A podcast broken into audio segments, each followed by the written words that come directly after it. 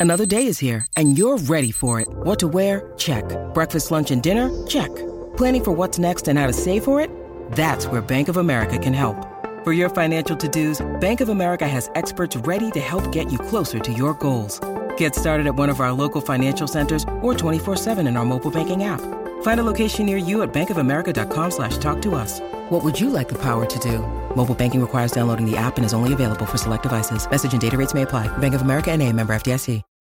When you need mealtime inspiration, it's worth shopping Kroger, where you'll find over 30,000 mouthwatering choices that excite your inner foodie. And no matter what tasty choice you make, you'll enjoy our everyday low prices, plus extra ways to save, like digital coupons worth over $600 each week. You can also save up to $1 off per gallon at the pump with fuel points. More savings and more inspiring flavors make shopping Kroger worth it every time. Kroger, fresh for everyone. Fuel restrictions apply.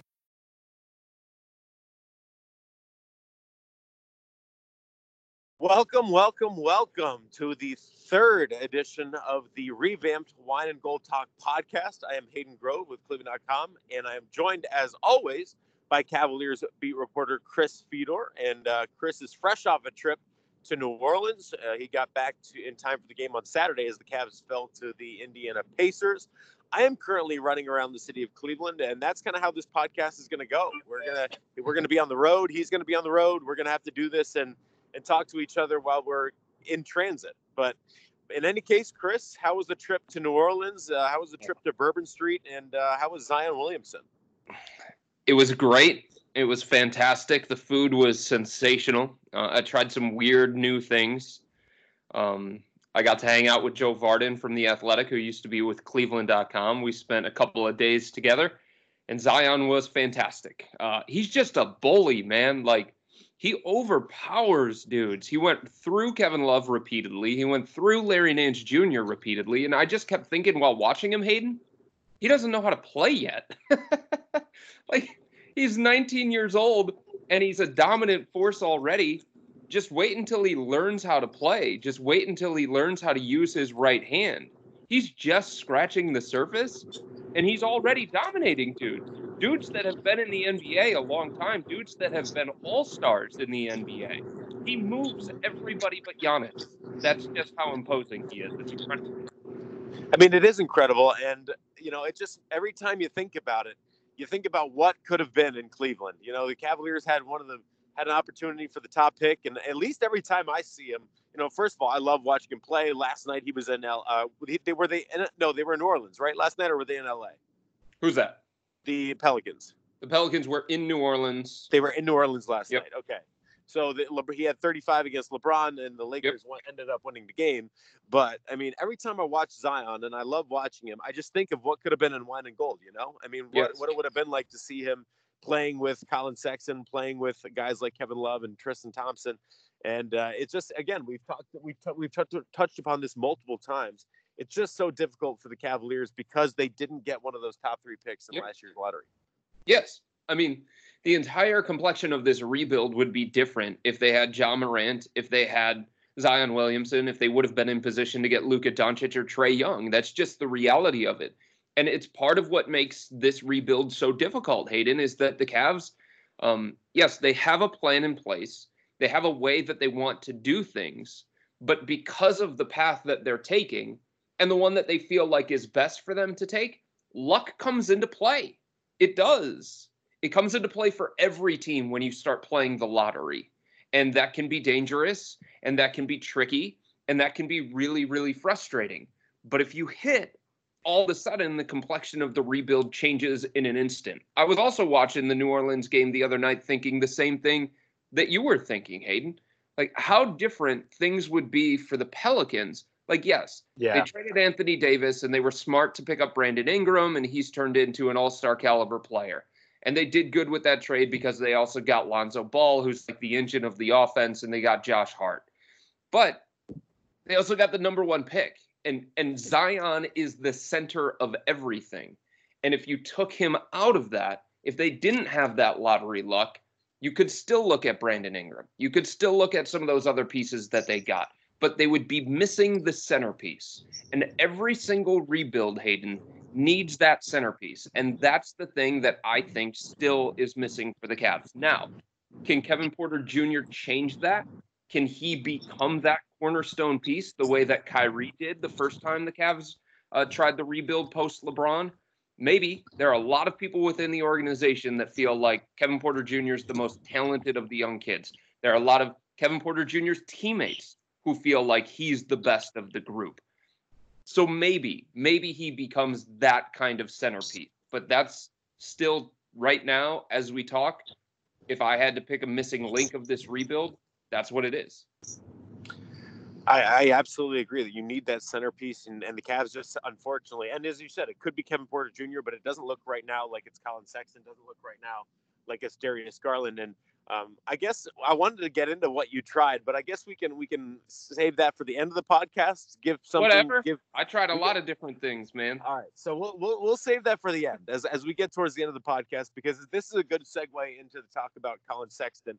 And you know, we mentioned some of the things we wanted to hit on, on in this podcast, and you know, you mentioned that that Kevin Porter Jr. is the most talented guy in, according to the Cavs, according to players on the team, of the young group of guys that the Cavaliers have acquired over the last couple of years. So with that said, you know, Collin Sexton has been putting up better numbers as of late, has been playing better. But what is, I mean, what is his ceiling? What is Collin Sexton at his best? I mean, is this a guy who can be, you know, worthy of the number five overall pick when it's all said and done? Or is this a guy who's at his ceiling? You know, I've heard a lot of talk about, oh, well, he's a six man. He's, you know, a guy who can come off the bench and be a great scorer. He's kind of like an Eric Bledsoe. What do you feel about Collin Sexton and where is his ceiling if he does end up, you know, kind of finding his top uh, gear in the NBA? So before I answer that, let me flip it. Let's say he is Eric Bledsoe, right? Let's say he becomes that kind of guy. Are you good with that? For the number five overall pick? It was uh, number eight. Don't forget he was number eight overall. Yes, you're right. Darius Garland was number five. Yeah. Um, I'm yeah. I'm gonna say that's a tough one. That's a tough one. Uh, what, what you go first because I'm kind of I'm kind of in limbo on that one. I would say maybe. Okay. Look, Eric Bledsoe is a key piece of a championship contending team, in the Milwaukee Bucks. The best. Well, I guess that's my I guess that's my point. That the Cavaliers, you know, it depends on where the Cavaliers are. Am I okay with Collin Sexton being a Eric Bledsoe type player if they find a stud and they end up making, you know, kind of really turning this thing around? Yes. Am I okay with it if he's the centerpiece? No. Right. So I think that's the thing that's so hard in any Collin Sexton conversation. Right. So, like, a lot of the things that people hold against him, Hayden, aren't his fault. Like, it's not his fault that he turned into the centerpiece of the Kyrie Irving trade, is it? No, right? absolutely. No, no, no. There first, no. There's no blame on Collin Sexton for what his role is in that in the whole rebuild process, I guess. Right. And it's not his fault that the Cavs decided that he was a better option than Shai Gilgeous-Alexander and Michael Porter Jr. That was their decision. It's not Collin's fault that no. he went number eight overall. Um, it's not his fault that he's had four different coaches in two years. Like, think about all of the things that this young kid has had to deal with a lesser kid, Hayden. I truly believe this. And this is one of the reasons why I often defend Collin Sexton. And there are reasons to be critical of Collin, no doubt about it. He's not a finished product. He's got to be better as a passer. Um, he has to see the plays develop rather than reacting slowly. There are a lot of things that he has to do better. He has to defend better. He's been terrible defensively this year, just like he was last year. But at the same time, this is a second year kid who just turned 21, who has had so much thrown at him in his first two years in the NBA that a lesser kid would have broken. And he hasn't. Not only has he not broken, Hayden, he's averaging 20 a game. 20 a game. And you can yeah. sit there and you can say, well, he's on a bad team and somebody has to score the ball. And you can sit there and say, well, you know, he's taking advantages of bad defense and stuff like that like whatever you want to say, he's averaging 20 a game and he just turned 21 years old. There's not a lot of dudes that can roll out of bed and give you 20 a night and do it efficiently. So he's doing it efficiently. He's doing it consistently. He's consistently been the best scorer that the Cavs have had, even though he plays on a team with Kevin Love, plays on a team with Kevin Porter Jr., Larry Nance Jr., some of those other more accomplished guys. Not Kevin Porter Jr., but the other ones being more accomplished throughout the course of their career. So it's just it's just hard for me to put a ceiling on him because every time you do want to do that, he kind of breaks through, doesn't he? Like, yeah, his rookie year, he wasn't supposed to be what he was. He wasn't right. supposed to shoot 40% from three point range. He wasn't supposed to be that kind of scorer. He was supposed to have a lot of struggles.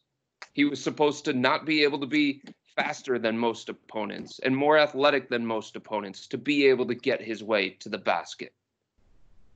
And he did.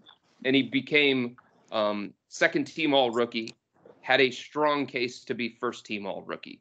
And then coming into this year, he gets off to like a slower start, and people are like, okay, his shot is regressing to what it was back when he was in college, and the first year was a fluke. And now here he is again in this sensational run that has now lasted two months since Jordan Clarkson got traded and more responsibility was heaped on him.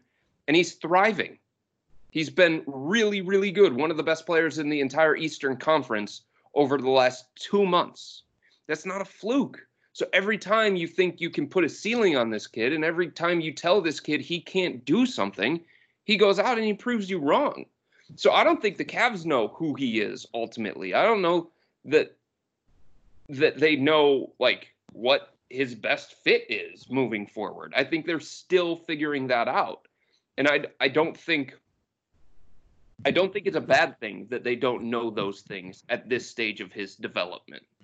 Um, because I think those answers are go- going to come at some point in the future. Well, with Collin Sexton again, I, I do, do you where do you think that you know, you talk a lot about the blame that, or you know, the Collin Sexton doesn't shouldn't incur this blame. Collin Sexton has proven time and time again that he's, you know, proving proving people wrong and doing things better than he should. And he's young; he's 21.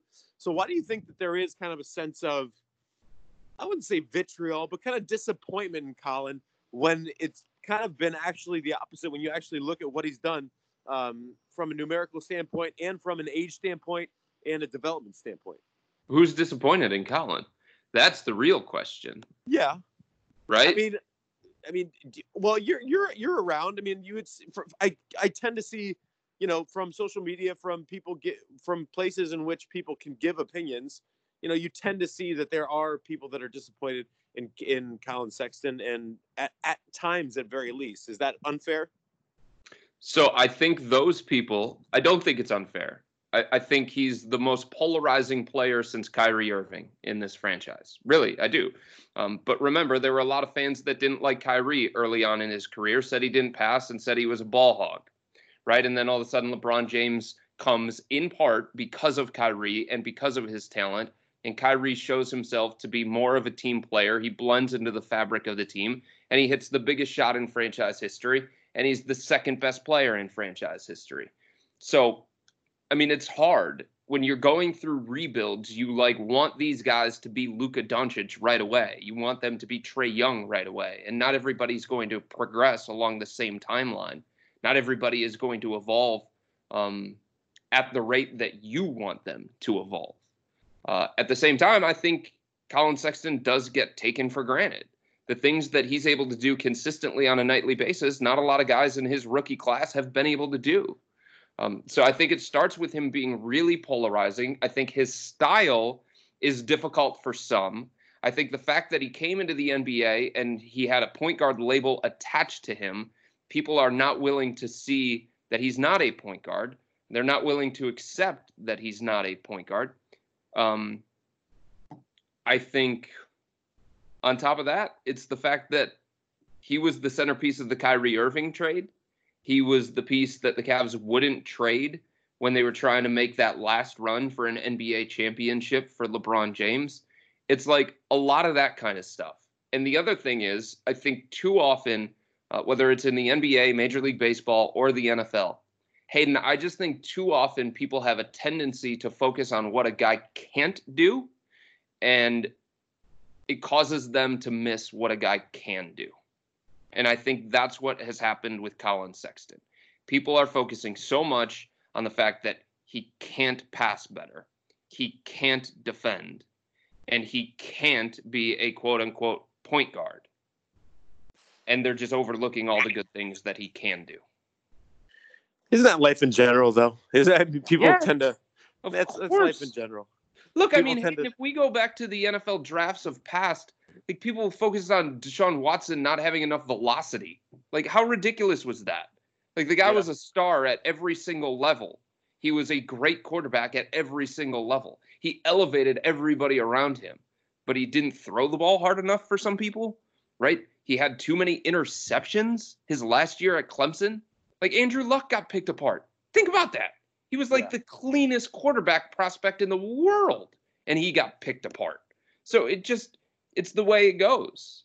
And I just think when people do that with Collin, they're missing the good things that he brings to the table. Now, some people might say, well, his teammates have been really, really hard on him too. And that's true. They have. Going back to last year, at times this year, you could see some disdain with them. I've talked to many players on and off the record about that particular thing.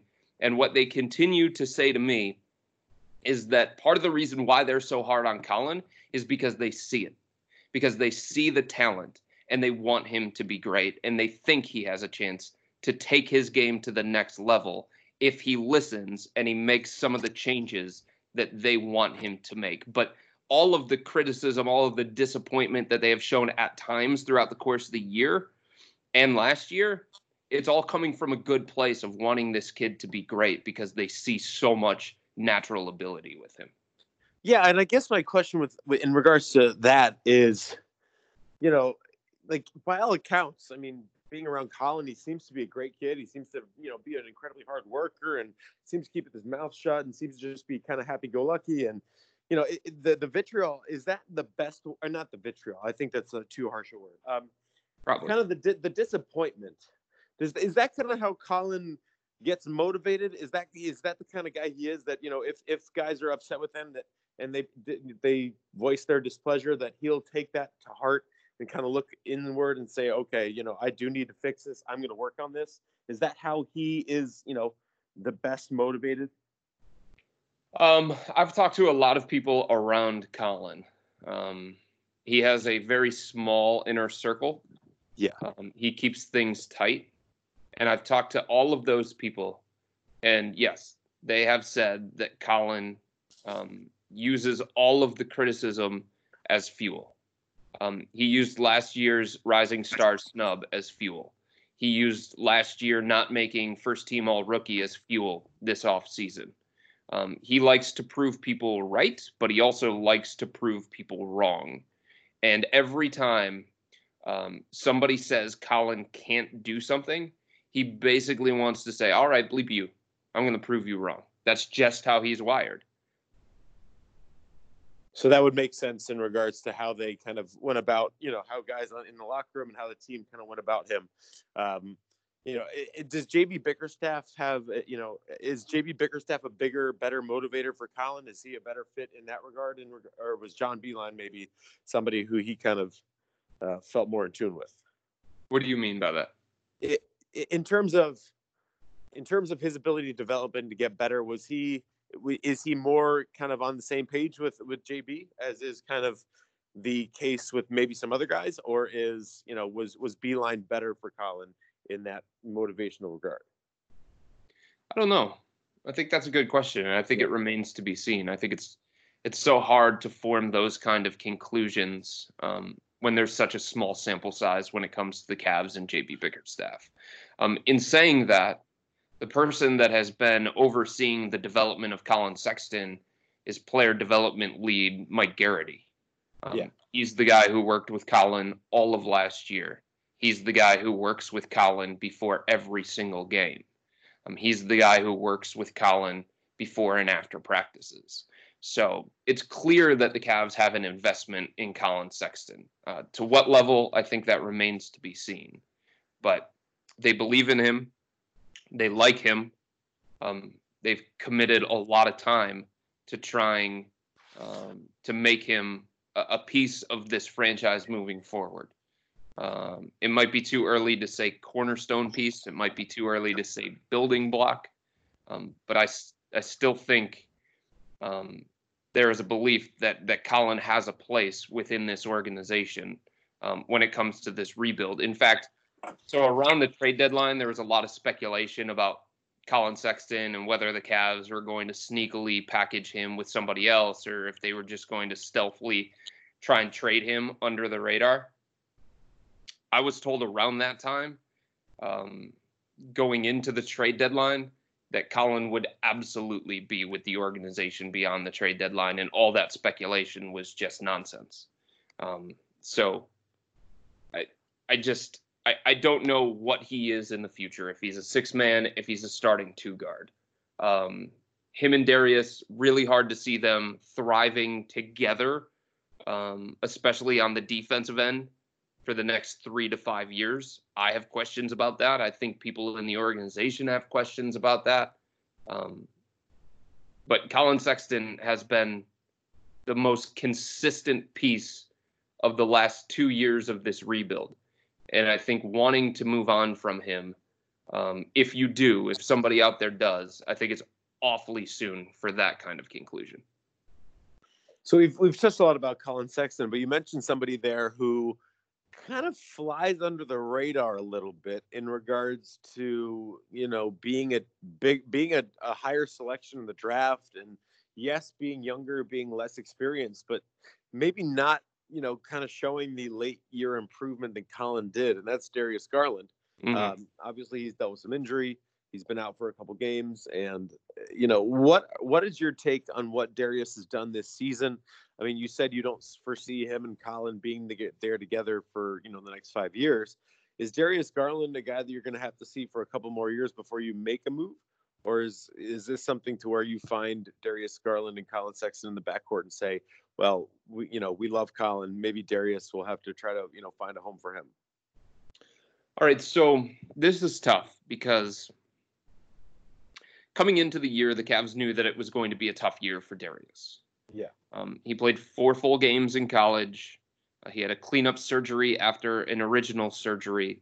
So I had talked to many people within the organization, and they had said it over and over and over before the season even started.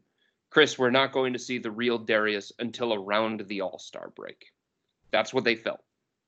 His okay. explosiveness, the quickness, the shiftiness, the comfort playing the game again. Like he had to shake off a lot of rust. Um, so that's from the very, very beginning. Those were internal expectations. And I think you're starting to see Darius make some progress, right? In terms of double figure scoring games among his rookie class, he ranks third. Not bad. Um, in terms of assists, those continue to go up for Darius. He's seeing the floor better. Uh, JB Bickerstaff said the other night that one of his goals for Darius in the final 20 games or so is to become more of a floor general, um, become a guy where JB doesn't have to call all the plays from the sidelines, where Darius can get the ball and he can put the Cavs in the offense and he can have the freedom and the trust from the coaching staff and the belief in himself to operate the team like most experienced point guards do. So that's a good thing when you're starting to see that kind of develop uh, development from him as well. Um, in saying that, like I asked a number of different players behind the scenes this year why they weren't harder on Darius the way that they were on Collin last year, because it was surprising to me.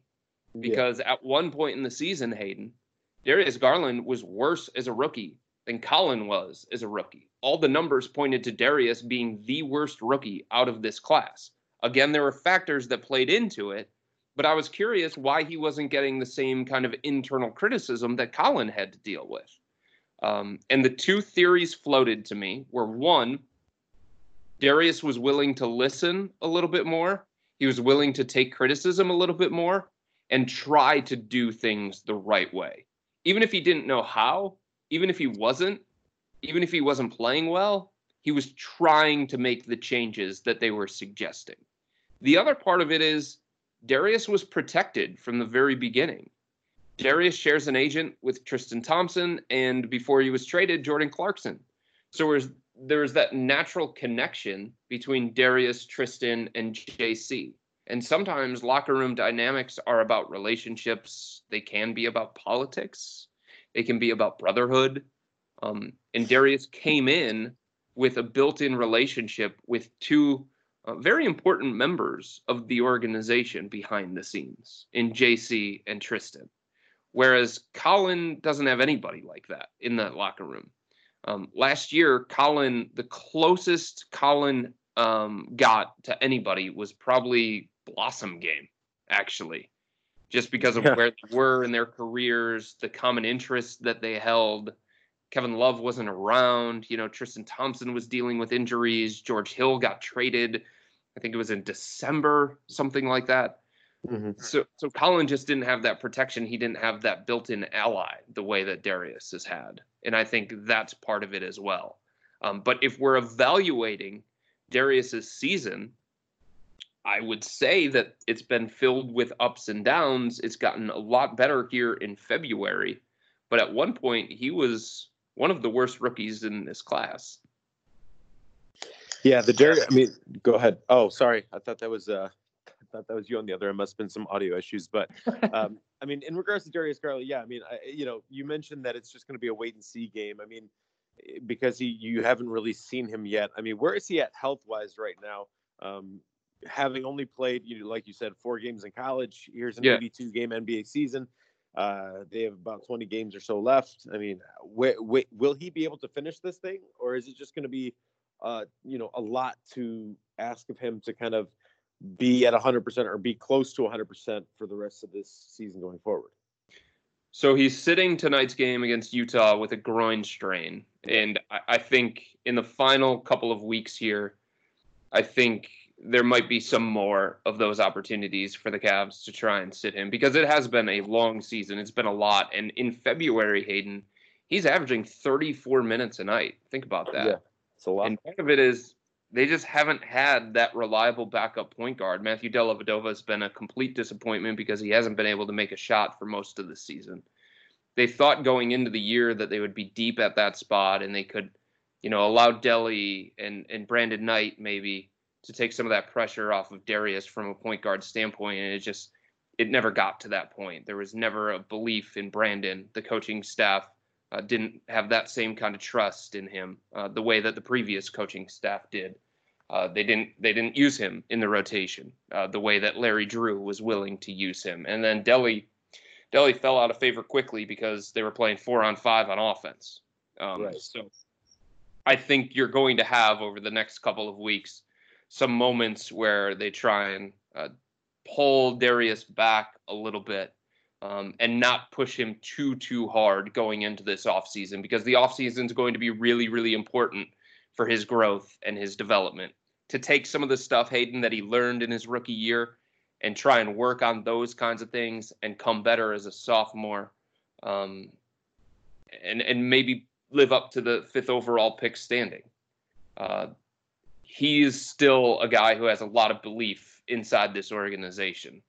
Uh, Tristan Thompson said that he saw Damian Lillard type qualities. Um, so nobody's ready to give up on Darius or just throw him to the side uh, just because this this rookie season's been rocky at times. Uh, these things take a lot of time, and we're talking about kids, talking about kids that have to grow physically and mentally, and it's just really hard to evaluate them properly um, because so many people want answers right now, right? Like everybody wants to know is this thing going to work? And is Darius and Collin going to be the backcourt of the future? Or is it going to be Darius and KPJ?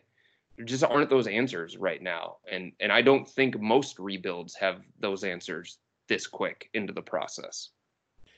It's a tough thing. It's a tough thing in regards to, you know, the Cavaliers winning a championship four years ago and you know you're back at this point now after yep. um, a successful run and i think fans you know unfortunately in cleveland and this is a, maybe a conversation for another podcast but at least in my estimation you know the Cavs are kind of the third wheel in terms of fandom i mean the, i think the rabid fans are rabid fans but um, you know they're they haven't been they've been around the shortest of the three big franchises in town obviously i think the browns get for whatever reason get the longest leash and uh, the Indians seem to you know have done some good things over the last 20 25 years. So I think the Cavaliers fans at this point at least in my estimation it's just kind of difficult for them because when they're into it, they're into it because the Cavs are winning, and when they're not, you know, because they're not winning right now, it just makes it that much more um, difficult to be patient. Yeah, and you know, look, if if there's one thing that you can say about Darius that is um, the biggest disappointment of his rookie season, Hayden, it's the fact that he hasn't been able to shoot the ball that well. That was yeah. supposed to be something that he could rely on. That was supposed to be one of the characteristics um, that would allow him to get through some of the tougher times. Like that was the thing that he could lean on. And he's shooting 35% from three point range. He's shooting 40% from the field. He's having a hard time finishing at the rim. He's having a hard time getting all the way to the rim. So if there are things that might be cause for alarm, uh, those would be them. Um, but again, the talent is there. There's a reason why he was the fifth overall pick, and they never drafted him to be the best player from the rookie class in the 2019 2020 season. It was about the future and believing that a few years down the road, he could be, you know, that point guard of the future to drive this offense into the next decade. We've touched on Collin, We've touched on Darius. Uh, we might as well kind of keep going through the uh, the, the, starting five in Cleveland. Uh, Cedi Osman, I mean, he's you know kind of the wing guy right now, and I I think it's fair to say that again, uh, you know, maybe maybe Collin hasn't been disappointing, maybe Darius hasn't been disappointing, but when you look at Cedi Osman, I mean, you know, at least when I you know when I, when I watched him when he was a member of the LeBron James led Cavaliers, I mean, I saw immediate kind of growth and immediate development. And at least in my estimation, that seems to have slowed.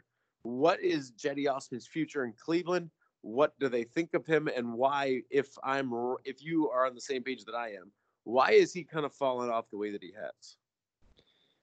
Um, look, I just think, uh, I just think he is who he is. yeah. You know, some guys I remember talking to a couple of coaches before the season, and it was about Cedi, um, and it was just about ceilings of players. And I asked them, I said, so Cedi had this breakout year last year where he improved across the board. I said, how do you know when that's it? Or what do you look for to tell you that there's going to be more than just that? And I think at some points this year, Hayden, they wanted to kind of give Cedi more to see if he could do it. So we'll yeah. give him more, we'll put more on his plate and see if he can still thrive that way. And then I think they were like, you know what? Cedi might be the kind of guy where you take stuff off of his plate. He only focuses on a few things and then he can look better. So I just think while we're talking about ceiling with Collin Sexton and Kevin Porter Jr. and Darius Garland, I think Cedi Osman's ceiling was probably what happened last year. That's about as good as it was going to get for him. Now he's still young, but just because you're young doesn't mean that you can get better. At some point, your skill set is what your skill set is, and you're maxed out. And I think if Dylan Windler would have been healthy this year, Hayden, the Cavs would already have a new starting small forward it probably would have happened in December or January. But Cedi's in the starting lineup because they don't have any other options. So I just think if you're looking at Jetty and you're trying to figure out who he is moving into the future, he's miscast as a starter in the NBA. That's not him. That's not going to be him. He's probably the eighth, ninth, tenth guy in a rotation down the road. And if you look at the contract that the Cavs gave him, the contract extension, it doesn't point to a starting small forward. Points to a backup. Absolutely fair. And so I guess when you're saying that, you know, if if obviously we don't know what's going to happen in free agency, but if the Cavaliers somehow, I mean, it's not going to happen, but if Dylan Windler was healthy, I mean, you you said that the Cavaliers would have their um, you know, starting small forward, and that you would you would assume that to be the case going into next season. So Cedi Osman, if if Cedi Osman is somehow the starting small forward next season for the Cavaliers, there have been, there would have to have been a lot of things that either went wrong or somebody got hurt or something along those lines. look, I mean, I just think it's hard to find somebody to play that position in the NBA. Everybody in the league is looking for that kind of guy. Uh, those guys come at a premium. There's a reason why um, Boston didn't let Jaylen Brown hit the free agent market, and they agreed to a contract extension with him um, before this season started. There's a reason why the Sacramento Kings uh, made some trades around the edges so that they could position themselves um, to match any offer sheet that Bogdanovic is going to get this summer. There's a reason why Utah decided to agree to a contract extension shortly before the trade deadline with Royce O'Neale. Those guys are just hard to find. 3 and D guys are really hard to find. Guys that can give you starter quality minutes at one of the toughest, most grueling positions in the NBA that features LeBron James, Giannis, uh, Kawhi Leonard, Paul George. The list goes on and on and on. It's not easy to find guys that can man that spot and give you starters minutes. So if Cedi is the starting small forward uh, next year, it probably is a bad thing for the Cavs in the short term. Um, and it probably means that they weren't able to address it in the draft because of where they were slotted or because of what was available for them at the time or they weren't able to use any kind of free agency money. Um, and they're not going to have much this offseason unless Andre Drummond opts out of his contract. If he opts out of his contract, all of a sudden the Cavs could have 20 to 40 million dollars to spend in free agency. But if he opts in, all the Cavs can offer in a free agent um, market is basically like nine, ten million dollars of the mid-level exception. Um, and I just don't know that that gets you a huge upgrade on Cedi Osman at the small forward spot. So I think it's I think ultimately it's Dylan Windler's spot if he can get right and if he can get healthy and the things that he brings in terms of uh, shooting. I think that's very very important for this group moving forward. Before we get into your uh, food adventures in New Orleans, and before yeah. you got to get ready for the game tonight. By the way, I will be at the game Wednesday. I'll be there okay. Saturday and Sunday as well. So Nice. Back back for uh, for a little bit of this homestand. Um, so it'll be good to see you and see everybody at the arena. Uh, so you got to get ready for that tonight. But before all that, you mentioned Andre Drummond. It's been a couple weeks. What have you thought of the Andre Drummond trade? What do you think in regards to his contract? What do you think in regards to his uh, option? What do you think in regards to the entirety of the trade in general thus far? So here's the thing that I don't think we can lose sight of, Hayden. Okay. What the Cavs gave up in order to get Andre Drummond. Yes. Because at the end of the day, I just think any team in any position, if they only had to give up Brandon Knight, John Henson, and second rounders, they would have been like, yep, all right, got it. Absolutely. We would do that deal. Um, and it doesn't mean that the minute that the Cavs acquired Andre Drummond, that they were fully committed to him. Right. It meant that they wanted to see. Let's see how he works with Darius Garland and Collin Sexton. Let's see how he works with Kevin Porter Jr. Let's see how he works with Kevin Love. Let's see if the big man rotation makes sense with somebody like Andre Drummond. Let's see if JB Bickerstaff's offense and defense needs somebody that brings the kind of skill set that Drummond does. It's an experiment. It was always an experiment. In saying that, I don't know, man. I think he's an odd fit. I think he's an odd fit in the locker room, and I think he's an odd fit on the court. And I say in the locker room just because I think he's struggling big time. Detroit was all he ever knew. Detroit's where he became a man. It's where he started a family. It's where he had his first kid. And then all of a sudden, midway through the season, his life changes. That's tough. Yeah, I know he makes 20 something million dollars. And I know that he's a two time NBA All Star, but he's human. And this has been really tough on him. He's living in John Henson's old apartment because he has no clue what the future holds for him. He doesn't know if he's going to be with the Cavs. He doesn't know if he's going to opt into his contract or opt out of his contract. So it's just a lot.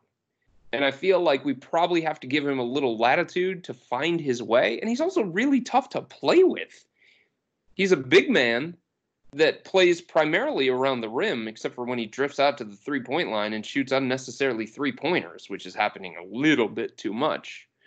But adding a guy like him, Hayden, it's a significant change to the way that you stylistically play offensively and defensively. And I think it's been tough for the Cavs, and I think it's been tough on Drummond. Um, I don't know. So with that said, I mean, it, it's far too early to tell what's going to happen, right? In regards to his option, in regards to, you know, how he actually fits. I mean, as of today, your guess as as to what Andre Drummond would do in regards to his option uh, going into next season? Opt in, 100% opt in. It's 28.7 million dollars.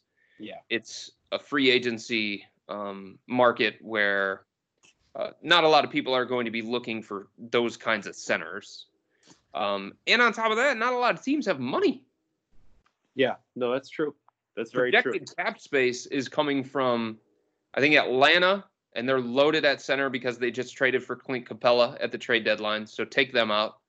Projected cap space, Detroit, they're not doing it. They already made that decision. Charlotte, I mean, is he going to opt out of his contract and then sign a big one with the Charlotte Hornets? Really? Can't Yeah, see that happening. Uh, I think Memphis might have some projected cap space coming up, but they've got to be careful because they've got money committed to Jonas Valanciunas.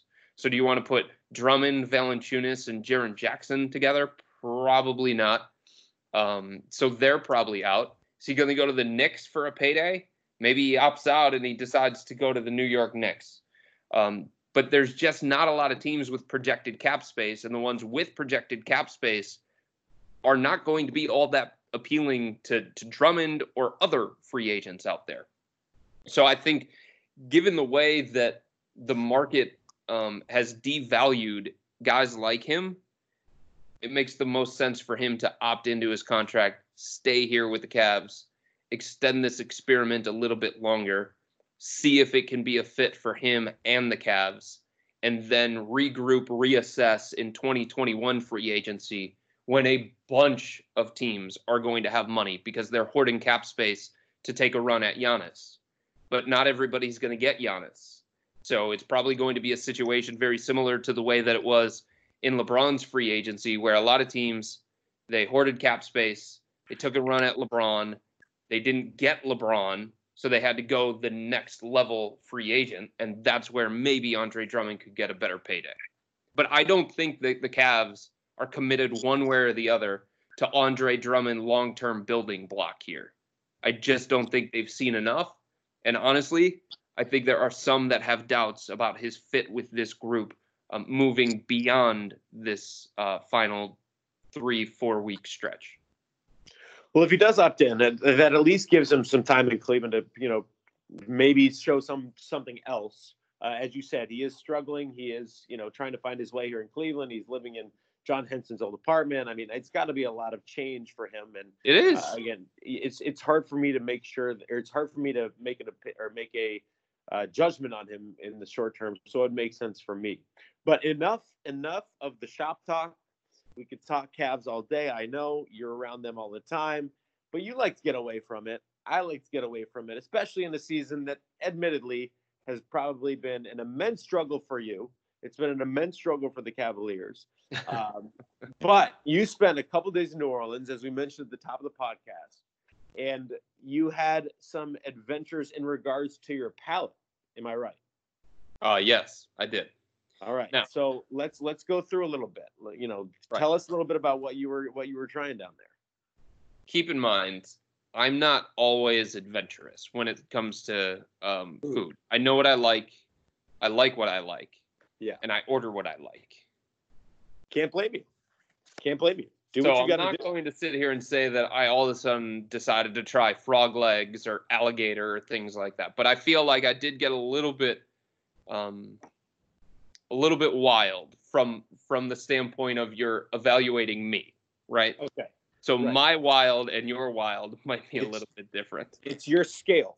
Yes, thank you very much. Appreciate that. And it has yeah. to be graded on a curve because of Yeah. that. Sure. That's fair. I tried pork cheeks. okay. I don't know Pork what they cheeks. are, but they were really good. Okay. So you like the pork cheeks. And where was this pork at? cheeks. This was at a place called, I believe it's Cochon in the warehouse district of New Orleans. Joe and I Beautiful. met there for dinner the night before the game. Beautiful. Cochon. Yeah. All right. Pork cheeks. pork cheeks, and they came in like a pumpkin puree. And I don't do pumpkin anything, but it was really good. So you don't do pumpkin pie. You don't do pumpkin. No. no. Okay. No Pumpkin, pumpkin, spice latte, pumpkin anything. No, I, I don't. You know coffee. what? There are people that would that would call us both pumpkin spice latte guys, but for some reason I d- wouldn't see you with the pumpkin spice latte. I'm not. I'm a chai tea latte guy, Oh, chai tea latte. Okay, fair. Yeah. Fine. but All don't right, put so pork- pumpkin in my coffee. No. Pork cheek pure or pork cheeks with pumpkin puree. Yep. Say that five times fast. Yep. At Cochon. All right. Where where what else are we looking at? We also got an appetizer of boudin. I think it's called.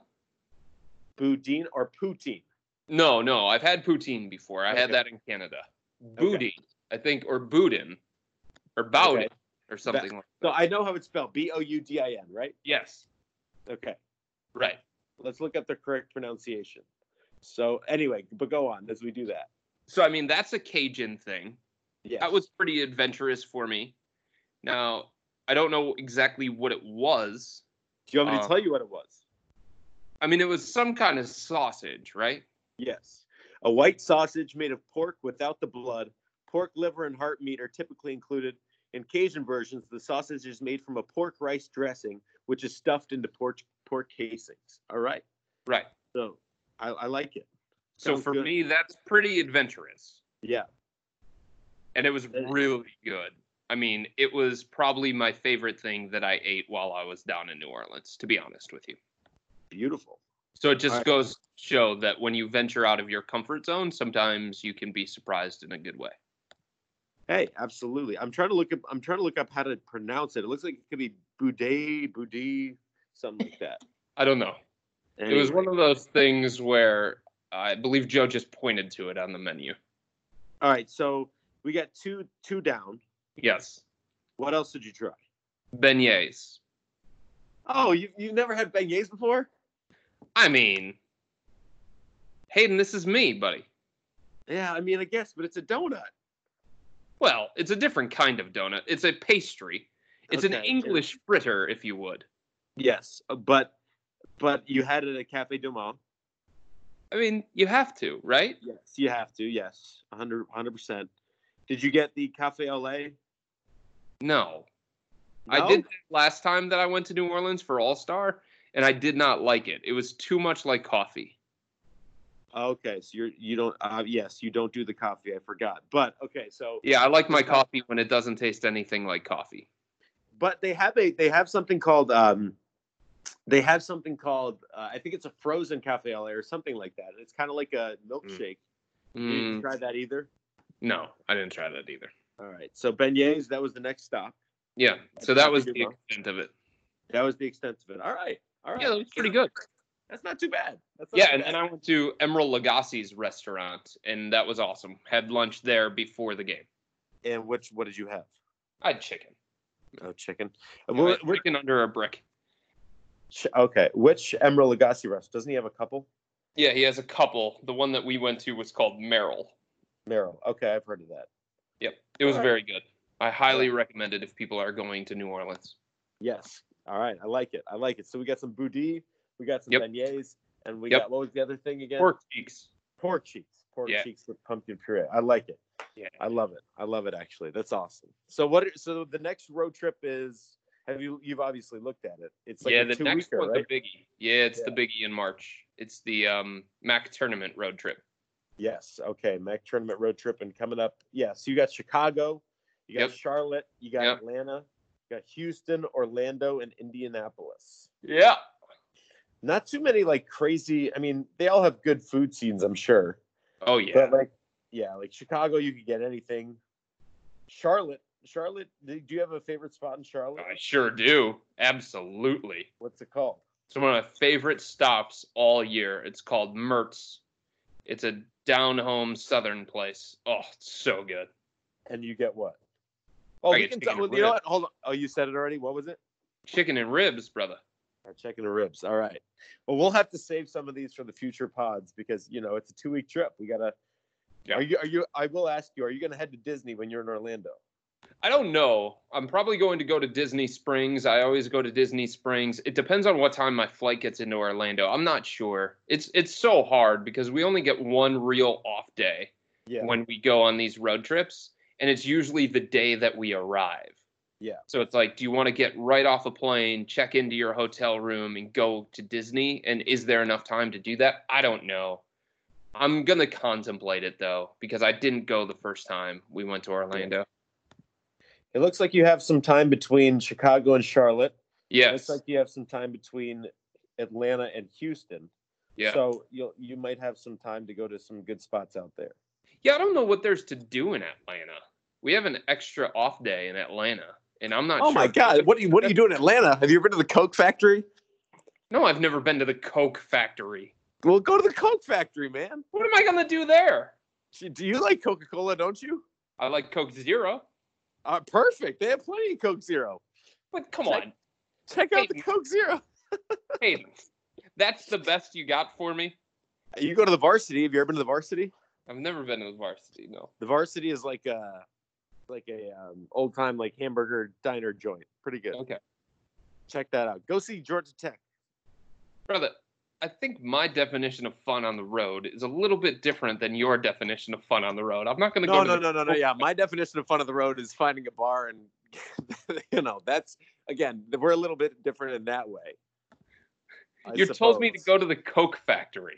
Well, during the day, maybe. I mean, listen, if it were up to me, I'll find a good brewery and I'll go bar hopping all day. That's that's that would be my that would be a good day for me. I'm currently looking up a list of things to do in Atlanta. All right. I'm a little bit terrified to see what comes up. Yes, Top because things to do in Atlanta. Make your Yeah. trip memorable. number one through six are probably strip clubs. I didn't Yes, want to really, I really didn't want to mention that, but I, I guess we have to now. That's kind of what Atlanta is known for, right? Uh, the Yeah. Georgia Aquarium is near the top of the list. There you go. Um, oh my God, the World of Coca-Cola and CNN Center combo tour with transportation. Told you. See, I don't know about CNN. I, I, I'm in, I'm in a, around enough news. I don't know if I need that. Uh, let's see, Atlanta sightseeing bus tour. Probably not going to do that. Oh, um, isn't the Martin Luther King? No, is that a? No, the, the the memorial is in Atlanta, isn't it? I have no idea. Oh yeah, Dr. King's civil rights tour. Yeah, you should do that. Yeah. That would be That's cool. that's something that would be cool. I'm gonna Yeah, put that. there you on. go. There you go. Yeah. Yeah, that came up. That's number five on this list. Okay. Then there's Legoland. Ooh, that sounds like a blast. Is that for adults? I'm guessing no, but you There- never know. Here we go. New at Legoland, Discovery Center Atlanta, the ultimate Lego uh, Ninjago. Fans of all ages. See, I'm all ages. I can't wait till uh, till somebody on the road, a Cavs fan in Atlanta, finds you at Legoland. Can't wait by yourself, just hanging around Legoland. Sounds you like bring- a blast. Maybe maybe you can bring Kelsey with you or something, so it's There we not go. so weird looking. There we go. Sounds like a blast. I'm All right. All right. Well, as you continue to look for things to do in Atlanta, we'll let you get going. I know you got to get to the game tonight. I will see you Yeah. on Wednesday night. Cavaliers playing the Boston Celtics, and then this Ooh. weekend, yeah. Oh yeah. Axe throwing. Axe. Oh yeah. Axe. We can do that anywhere, but yeah, axe throwing will be fun. Well, I've never done it, so that would be fun. Oh yeah. Have you ever seen it on like uh you ever seen it on the like the Instagram or anything like that, Twitter, where they throw the axes and like it comes back and hits them nearly hits them in the head? Yes, that would Be be. Be careful. Yeah. That's all I'm saying. We we need you for the next podcast. Yeah, well, that's true. Only right. for that. We gotta go. You gotta go. Enjoy the All game tonight. We'll see you Wednesday, and we'll be back next Monday. Thank you, folks, for listening to the Wine and Gold Talk podcast. And we will get to your questions next week on the podcast. We can send you can send them into our Twitter accounts at H underscore Grove and at Chris Fedor. You can uh, subscribe to our podcast on Apple Podcasts in the iTunes Store. And again, we appreciate you joining us, and we will talk to you next week. Until then, see you later.